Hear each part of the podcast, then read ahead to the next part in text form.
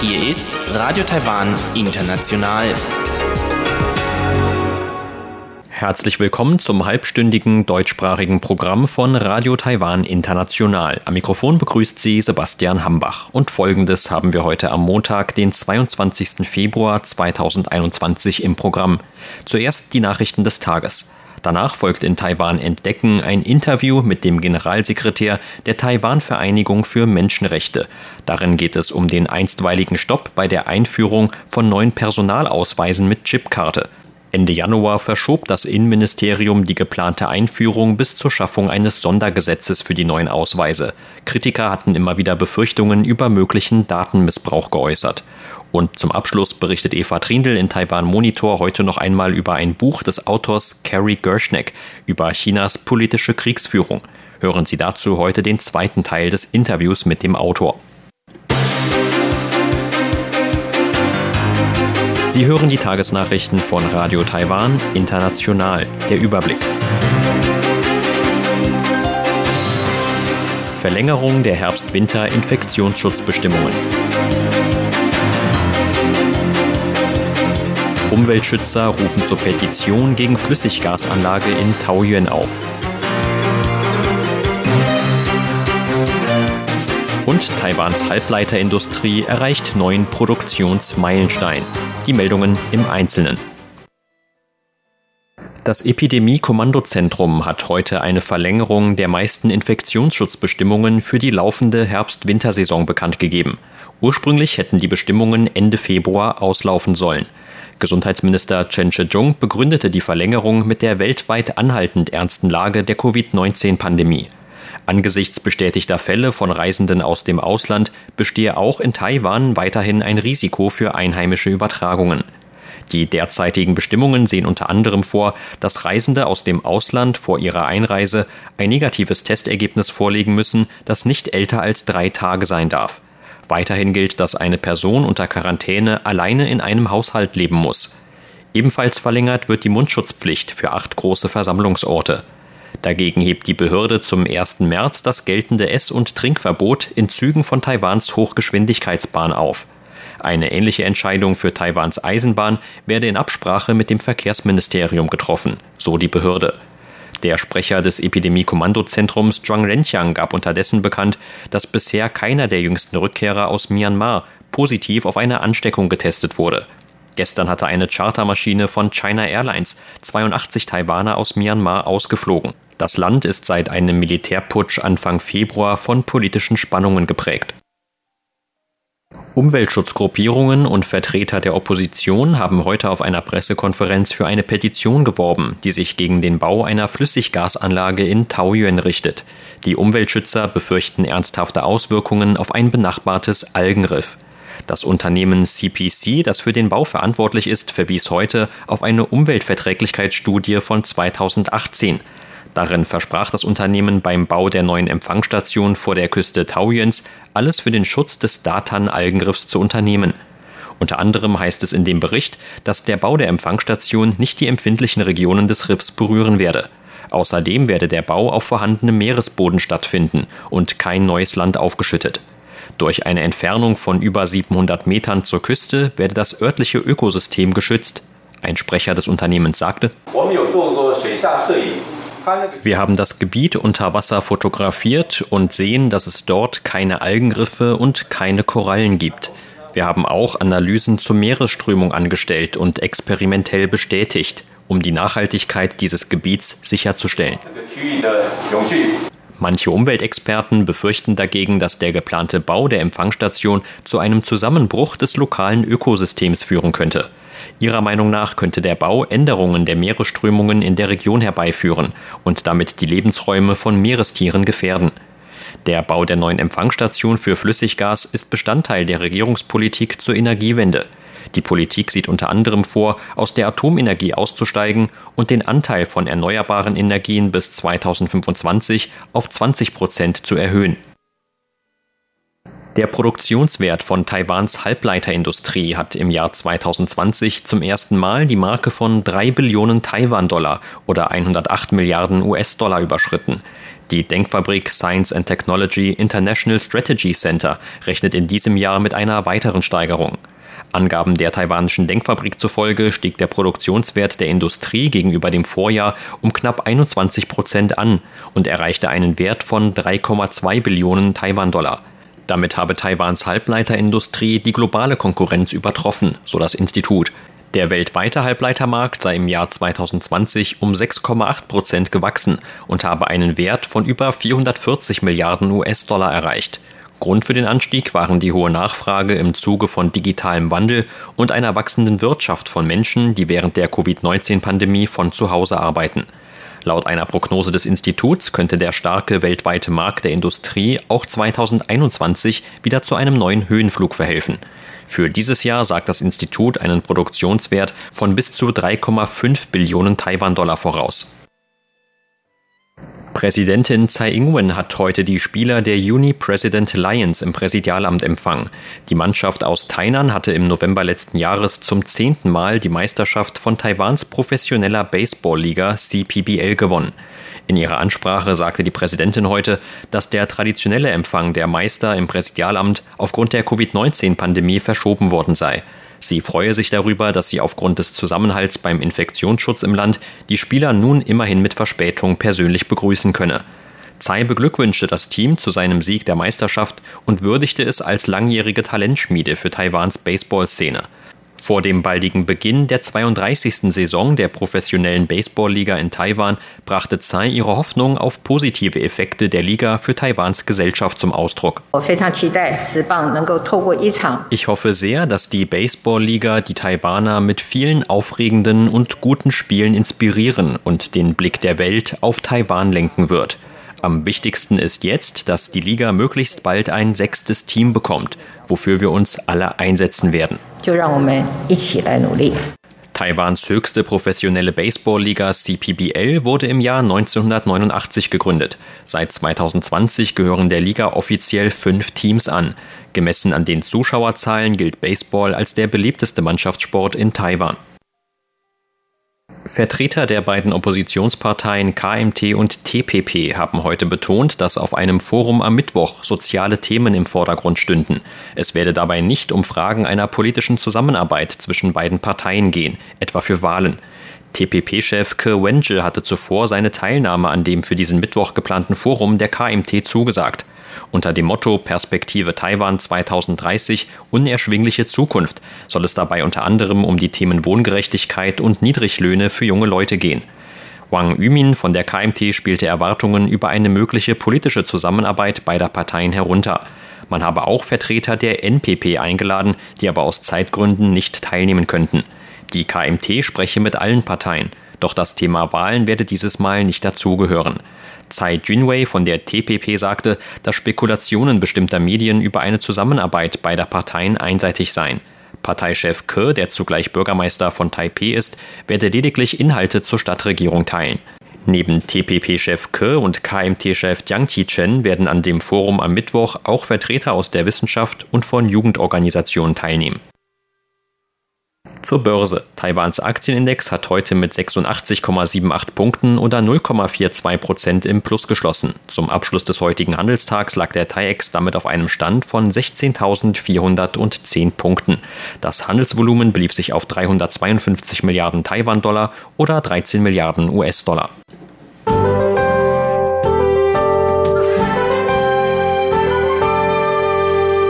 Das Wetter war heute sonnig und trocken in ganz Taiwan. Auch am Abend blieb es zumeist bei freiem Himmel. Tagsüber gab es in mehreren Landesteilen sommerliche Temperaturen. Der Tageshöchstwert von 30,3 Grad Celsius wurde sowohl in Mittel- als auch in Südtaiwan erreicht.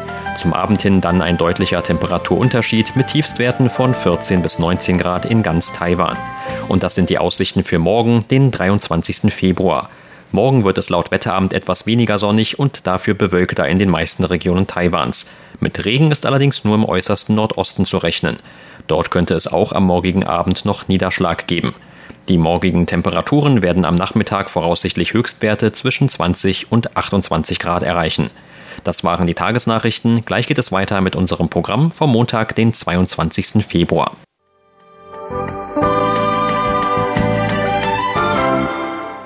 Nun folgt Taiwan entdecken.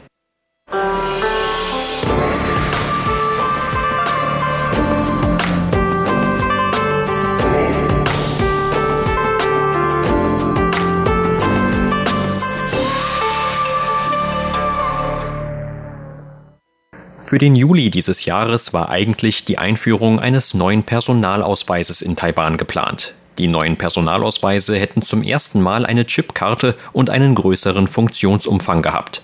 Doch gerade diese Funktions- und Datenvielfalt einer einzigen Ausweiskarte sorgte für Kritik. Die Kritiker verwiesen etwa auf die Gefahr, dass persönliche Daten in die Hände von Unbefugten fallen könnten. Außerdem gibt es bisher auch noch kein Sondergesetz, das den Umgang mit den Daten der neuen Personalausweise regeln würde. Anfang dieses Jahres kam dann von der Regierung die Kehrtwende. Die Einführung der neuen Ausweise wird es nun erst nach der Schaffung eines solchen Sondergesetzes geben. Zu diesem Thema sprach kürzlich im Interview mit RTI der Generalsekretär der Taiwan Menschenrechtsvereinigung, Herr Shi Yixiang. Die Vereinigung selbst ist kritisch gegenüber der Einführung der neuen Ausweise eingestellt. Herr Shi fasst die Hauptkritikpunkte wie folgt zusammen. Grundsätzlich gesagt will die Regierung die bisherigen Papierausweise der Bürger in Ausweise mit einer Chipkarte umtauschen. Zum Funktionsumfang dieser Chipkarte würden dann auch die Funktionen des Zertifikats für natürliche Personen gehören. Das alles hängt mit dem Vorhaben der Regierung zusammen, zu einer digitalen Regierung zu werden. Damit ist gemeint, dass die Bürger in Zukunft über Cloud-Dienste im Internet alle möglichen Serviceangebote der Regierungsbehörden in Anspruch nehmen können. Aus diesem Grund müssen die neuen Ausweise auch eine Funktion zur Cloud-Authentifizierung haben. Es entsteht also eine enge Verknüpfung zwischen den Ausweisen und dem Internet. Bei diesem Übergang von einem Papierausweis zu einem Ausweis mit Chipkarte handelt es sich daher in unseren Augen um eine Ausweitung des Funktionsumfangs, die nicht länger vom Gesetz zur Registrierung von Haushalten abgedeckt ist. In diesem Gesetz werden die Regeln zur Personalausweisen bestimmt, darunter auch, welche Daten auf den Personalausweisen zu finden sind. Wenn den Personalausweisen nun aber eine Chipkarte hinzugeführt wird, ist das eine große Änderung ihres Formats.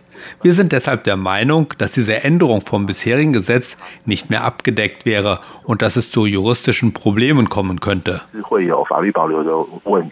Als Unterstützung für diese Kritik verweist Herr Schill auch auf europäische Beispiele. Von Bürgerseite wurden die großen Bedenken vorgetragen, dass auch Länder wie Deutschland oder Estland vor der Einführung eines Personalausweises mit Chipkarte zuerst ein Sondergesetz dafür geschaffen haben. Das taiwanische Innenministerium hatte sich lange geweigert, ein derartiges Gesetz einzuführen, was zu sehr großer Kritik führte. Das ist der erste Punkt. Der zweite Punkt ist, dass ein Personalausweis mit Chipkarte eine ganze Reihe von Themen berührt. Dazu gehören etwa die Datensicherheit, die Fälschungssicherheit oder der Schutz der Privatsphäre und so weiter. Um den Ausweis herzustellen, musste die Regierung eine Ausschreibung organisieren, um Unternehmen zu finden, die für die unterschiedlichen Herstellungsbereiche zuständig sind. In einer Untersuchung von öffentlich zugänglichen Informationen dazu fand das Forschungsinstitut Academia Sinica dann jedoch heraus, dass einige dieser Unternehmen, die den Auftrag zugesprochen bekamen, sowohl in Taiwan als auch in China Investitionen tätigen. Dazu gehört etwa das Unternehmen International Integrated System Incorporation, das unter anderem das System für Taiwans Haushaltsregistrierung geschaffen hat. In China hat das Unternehmen wiederum die Systeme für einige dortige Banken entworfen. Aus diesem Grund ist der Bereich Datensicherheit einer der großen Kritikpunkte.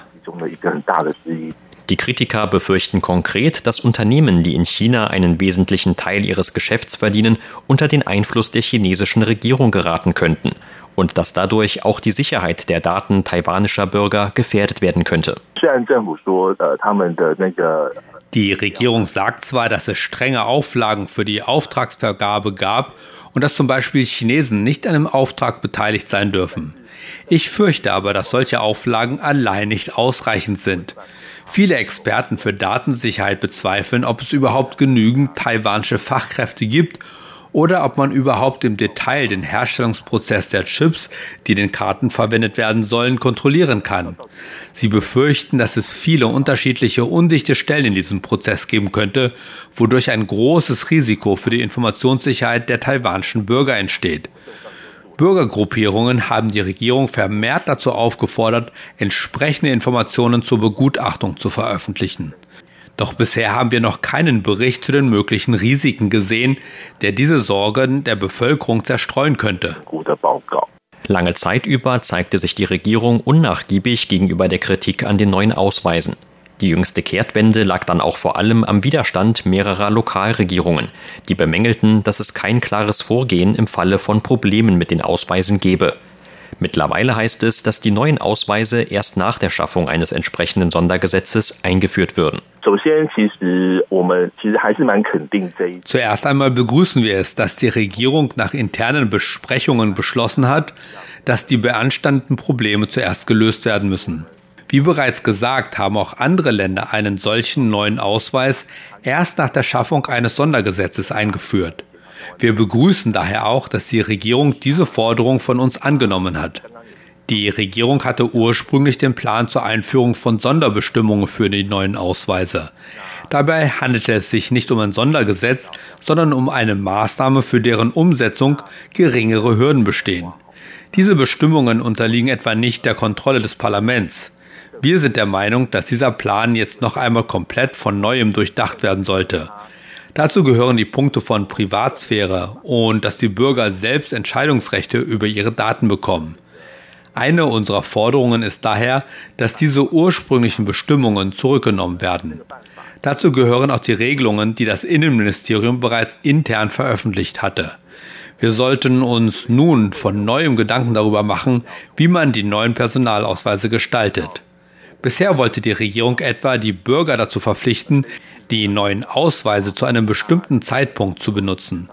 Das hätte auch bedeutet, dass Bürger, die nicht gewillt gewesen wären, ihren alten Ausweis einzutauschen, irgendwann bestimmte Rechte verloren hätten. Das liegt daran, dass in Taiwan sehr viele Gesetze in einem Zusammenhang mit dem Personalausweis stehen. Dazu gehören etwa Gesetze zum Wählen, zum Serviceangebot von Regierungsbehörden oder zur Inanspruchnahme von Sozialleistungen. Für alle diese Dinge muss man sich als Bürger mit einem Personalausweis ausweisen. Eine weitere unserer Forderungen ist daher, dass ein Sondergesetz klären sollte, ob es möglich ist, dass Bürger ihren alten Ausweis behalten können, wenn sie das so wollen. Immerhin kommt man auch mit dem alten Ausweis noch gut klar und er gilt als sehr fälschungssicher. Falls das nicht möglich ist, sollten diesen Bürgern die Option eingeräumt werden, einen neuen Personalausweis aber ohne Chipkarte beantragen zu können. Damit sollte der Entscheidungsfreiheit der Bürger über ihre eigenen Informationen Rechnung getragen werden. Denn nicht jeder will diesen Schritt in das digitale Zeitalter mitgehen. Zum Abschluss erklärt Herr Schill, was die Regierung noch tun könnte, um das Vertrauen der Bürger zur Nutzung der neuen Ausweise zu gewinnen. Für die Gestaltung der neuen Personalausweise hat das Innenministerium bisher 4,8 Milliarden Taiwan-Dollar ausgegeben, umgerechnet etwa 142 Millionen Euro. Während dieses Prozesses haben Bürgergruppierungen wie unsere immer wieder Gespräche mit der Regierung geführt und Forderungen gestellt. Wir hoffen, dass die Regierung nun bei der Schaffung eines Sondergesetzes diese Forderungen und Kritikpunkte von Gruppierungen und Experten berücksichtigt. Sie sollten auch mehr Dialoge mit den Bürgern führen und deren Meinungen in Betracht ziehen. Und sie sollten sich mehr an den deutschen und estländischen Personalausweisgesetzen orientieren. Vor allem das deutsche Gesetz ist sehr detailliert. Ich finde besonders wichtig darin zum Beispiel den Punkt, dass der Regierung nicht erlaubt wird, eine zentrale Datenbank der biometrischen Merkmale zu errichten. Uns bereitet immer der Punkt Sorgen, dass auf den neuen Ausweisen ein hochauflösendes Passfoto gespeichert werden soll, das zur Gesichtserkennung verwendet werden könnte. Ich gehe davon aus, dass bis zu einer Einführung aber mindestens noch ein bis zwei Jahre vergehen werden. Sie hörten ein Interview mit dem Generalsekretär der Taiwan-Menschenrechtsvereinigung Shi Yixiang über eine Verschiebung der geplanten Einführung neuer Personalausweise mit Chipkarte. Vielen Dank für Ihr Interesse. Am Mikrofon war Sebastian Hambach.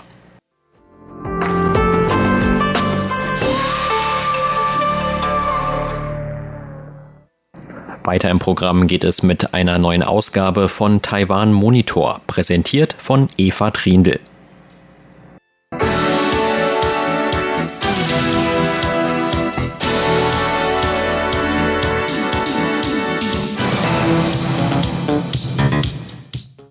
Heute wollen wir uns in Taiwan Monitor nochmals mit dem Buch von Carrie K. Gershenek befassen. Politische Kriegsführung, Strategien gegen Chinas Plan, Gewinnen ohne Kampf. In einem Interview mit der englischsprachigen Redaktion von Radio Taiwan International sprach Carrie Gershenek über die Strategien der politischen Kriegsführung gegen Taiwan und andere Länder, über militärische Bedrohung und welche Strategien dagegen man ergreifen kann. Carrie K. Gershenek ist früherer US-Marine und beendete vor kurzem eine Gastprofessur an Taiwans Chengchi Universität. Carrie Gershenek zufolge umfasst die politische Kriegsführung ziemlich alles, außer militärische Kämpfe in großem Umfang. Zu politischer Kriegsführung gehören unter anderem Stellvertreterarmeen, Entführungen, Verschwindenlassen von Personen, Gewalt und Einschüchterung durch Banden und auch Medienkrieg. Heute geht es unter anderem um Strategien Chinas in sozialen Medien. Zuerst aber noch zu einer Frage, über die neue US-Regierung von Joe Biden hinsichtlich der China-Politik. Carrie Gershenek sagte, er finde, dass die neue US-Regierung von Joe Biden hinsichtlich der China-Politik einen guten Anfang gemacht hat. Wir müssen noch sehen, wie die Biden-Regierung wirklich handeln wird. Ich habe einige Bedenken, weil ich die Leute dort kenne und gesehen habe, was während der Obama-Biden-Regierung passiert ist. Aber ich denke, dass sie einen starken Anfang gemacht haben die Stellungnahmen, die sie abgegeben haben, ihre Wortwahl, dass sie die sechs Zusicherungen an Taiwan erwähnten. Die neue US-Regierung hat dort angeknüpft, wo die Trump-Regierung aufgehört hat. Die neue Regierung hat nun die sechs Zusicherungen wieder ausgesprochen, die von der Reagan-Regierung erstellt worden waren und danach nicht mehr diskutiert wurden. Es gibt entsprechende Aussagen und Handlungen. Zum Beispiel ist ein Flottenverband des Flugzeugträgers USS Roosevelt ins südchinesische Meer gefahren. Das bedeutet, dass die neue US-Regierung nicht von der Politik der Freiheit der Meere ablässt. Und für mich war es sehr bedeutsam, dass es sich nicht nur um ein Schiff handelte, sondern um einen Flugzeugträger samt Flottenverband. Ich denke, dass es sich nun um ein reiferes, erfahreneres Regierungsteam handelt.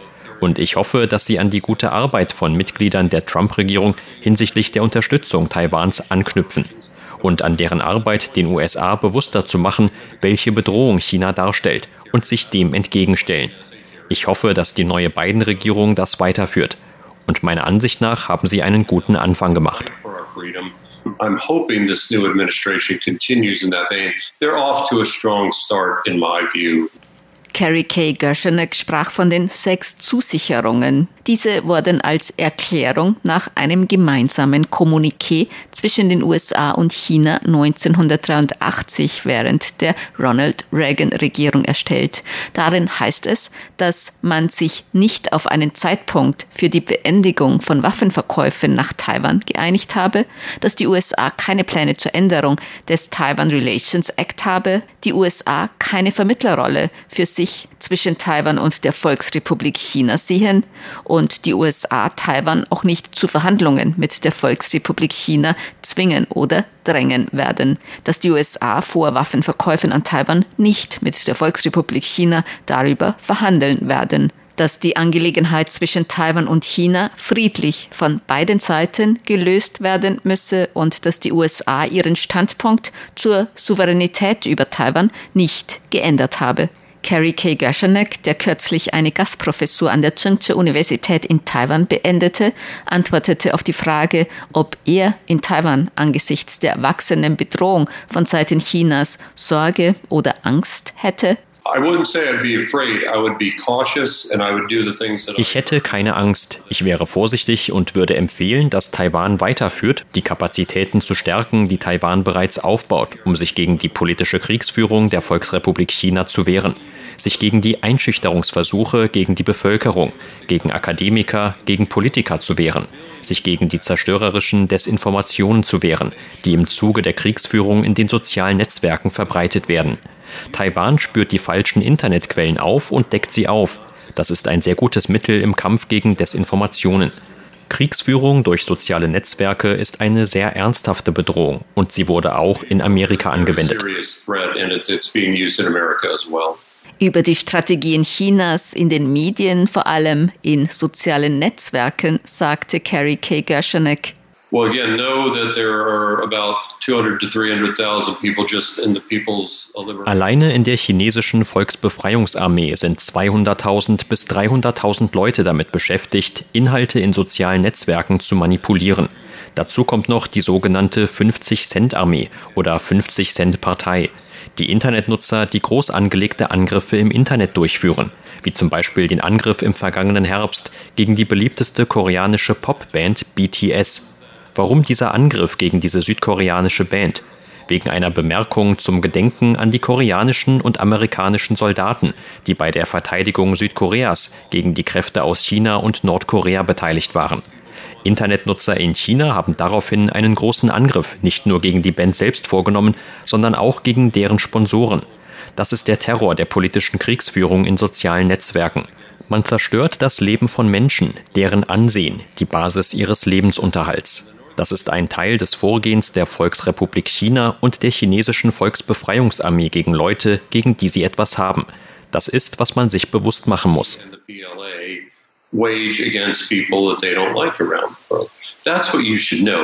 In China spricht man bei den Leuten, die ständig patriotische Kommentare in sozialen Medien schreiben, auch von der 50-Cent-Partei oder der 50-Cent-Armee. Carrie K. Gashanek dazu. Sie werden dafür bezahlt, wenn Sie Kommentare zu Artikeln von Zeitschriften schreiben. Nur zum Spaß hatten ein Co-Autor und ich das einmal bei einem Artikel über die Verbesserung von Taiwans Marine beobachtet. Innerhalb von Minuten nach der Veröffentlichung schrieben Online-Trolle der 50-Cent-Armee und der chinesischen Volksbefreiungsarmee negative Kommentare zu diesem Artikel. Man sieht daran, wie sie vorgehen. Sie überwachen Publikationen, Zeitungen, Magazine und so weiter und schreiben sofort die Kommentare der Volksrepublik China dazu. Das ist allgegenwärtig. Es handelt sich dabei nicht um ganz normale Bürger. Das sind Leute, die wissen, was sie tun. Sie erhalten Training, sie sind organisiert. Nur weil es sich bei der 50-Cent-Armee um Zivilisten handelt, bedeutet das nicht, dass keine Organisation dahinter steht. Sie erhalten Leitmotive von der Propagandaabteilung und dann gehen sie ins Internet und führen sie aus in the department, and then they go out and they execute using those themes. Aber nicht alle diese patriotischen Kommentare kommen von organisierten oder bezahlten Internetnutzern. Auch ganz gewöhnliche Internetnutzer tragen dazu bei, so Carrie Gershonek.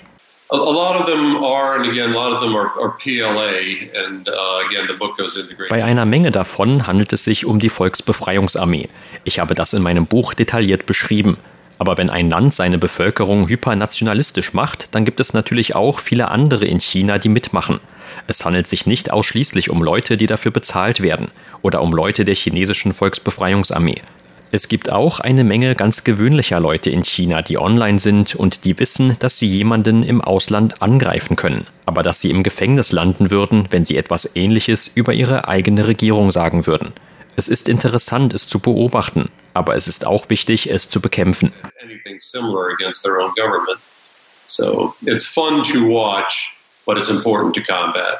So Carrie K. Gershonek, Autor von Politische Kriegsführung, Strategien gegen Chinas Plan, Gewinnen ohne Kampf. Das Interview mit Carrie K. Gershonek führten Kollegen der englischsprachigen Redaktion von Radio Taiwan International.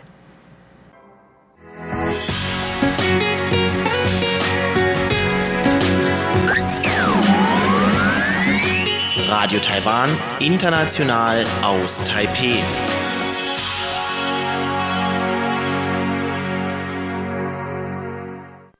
Sie hörten das halbstündige deutschsprachige Programm von Radio Taiwan International am Montag, den 22. Februar 2021. Unser aktuelles Radioprogramm und weitere Sendungen können Sie auch im Internet on demand hören unter der Adresse www.de rti.org.tv. Weitere Informationen und Videos von der RTI Deutschredaktion rund um Taiwan finden Sie zudem auf unseren Seiten bei Facebook und Twitter sowie auf unserem YouTube-Kanal. Am Mikrofon verabschiedet sich heute von Ihnen Sebastian Hambach.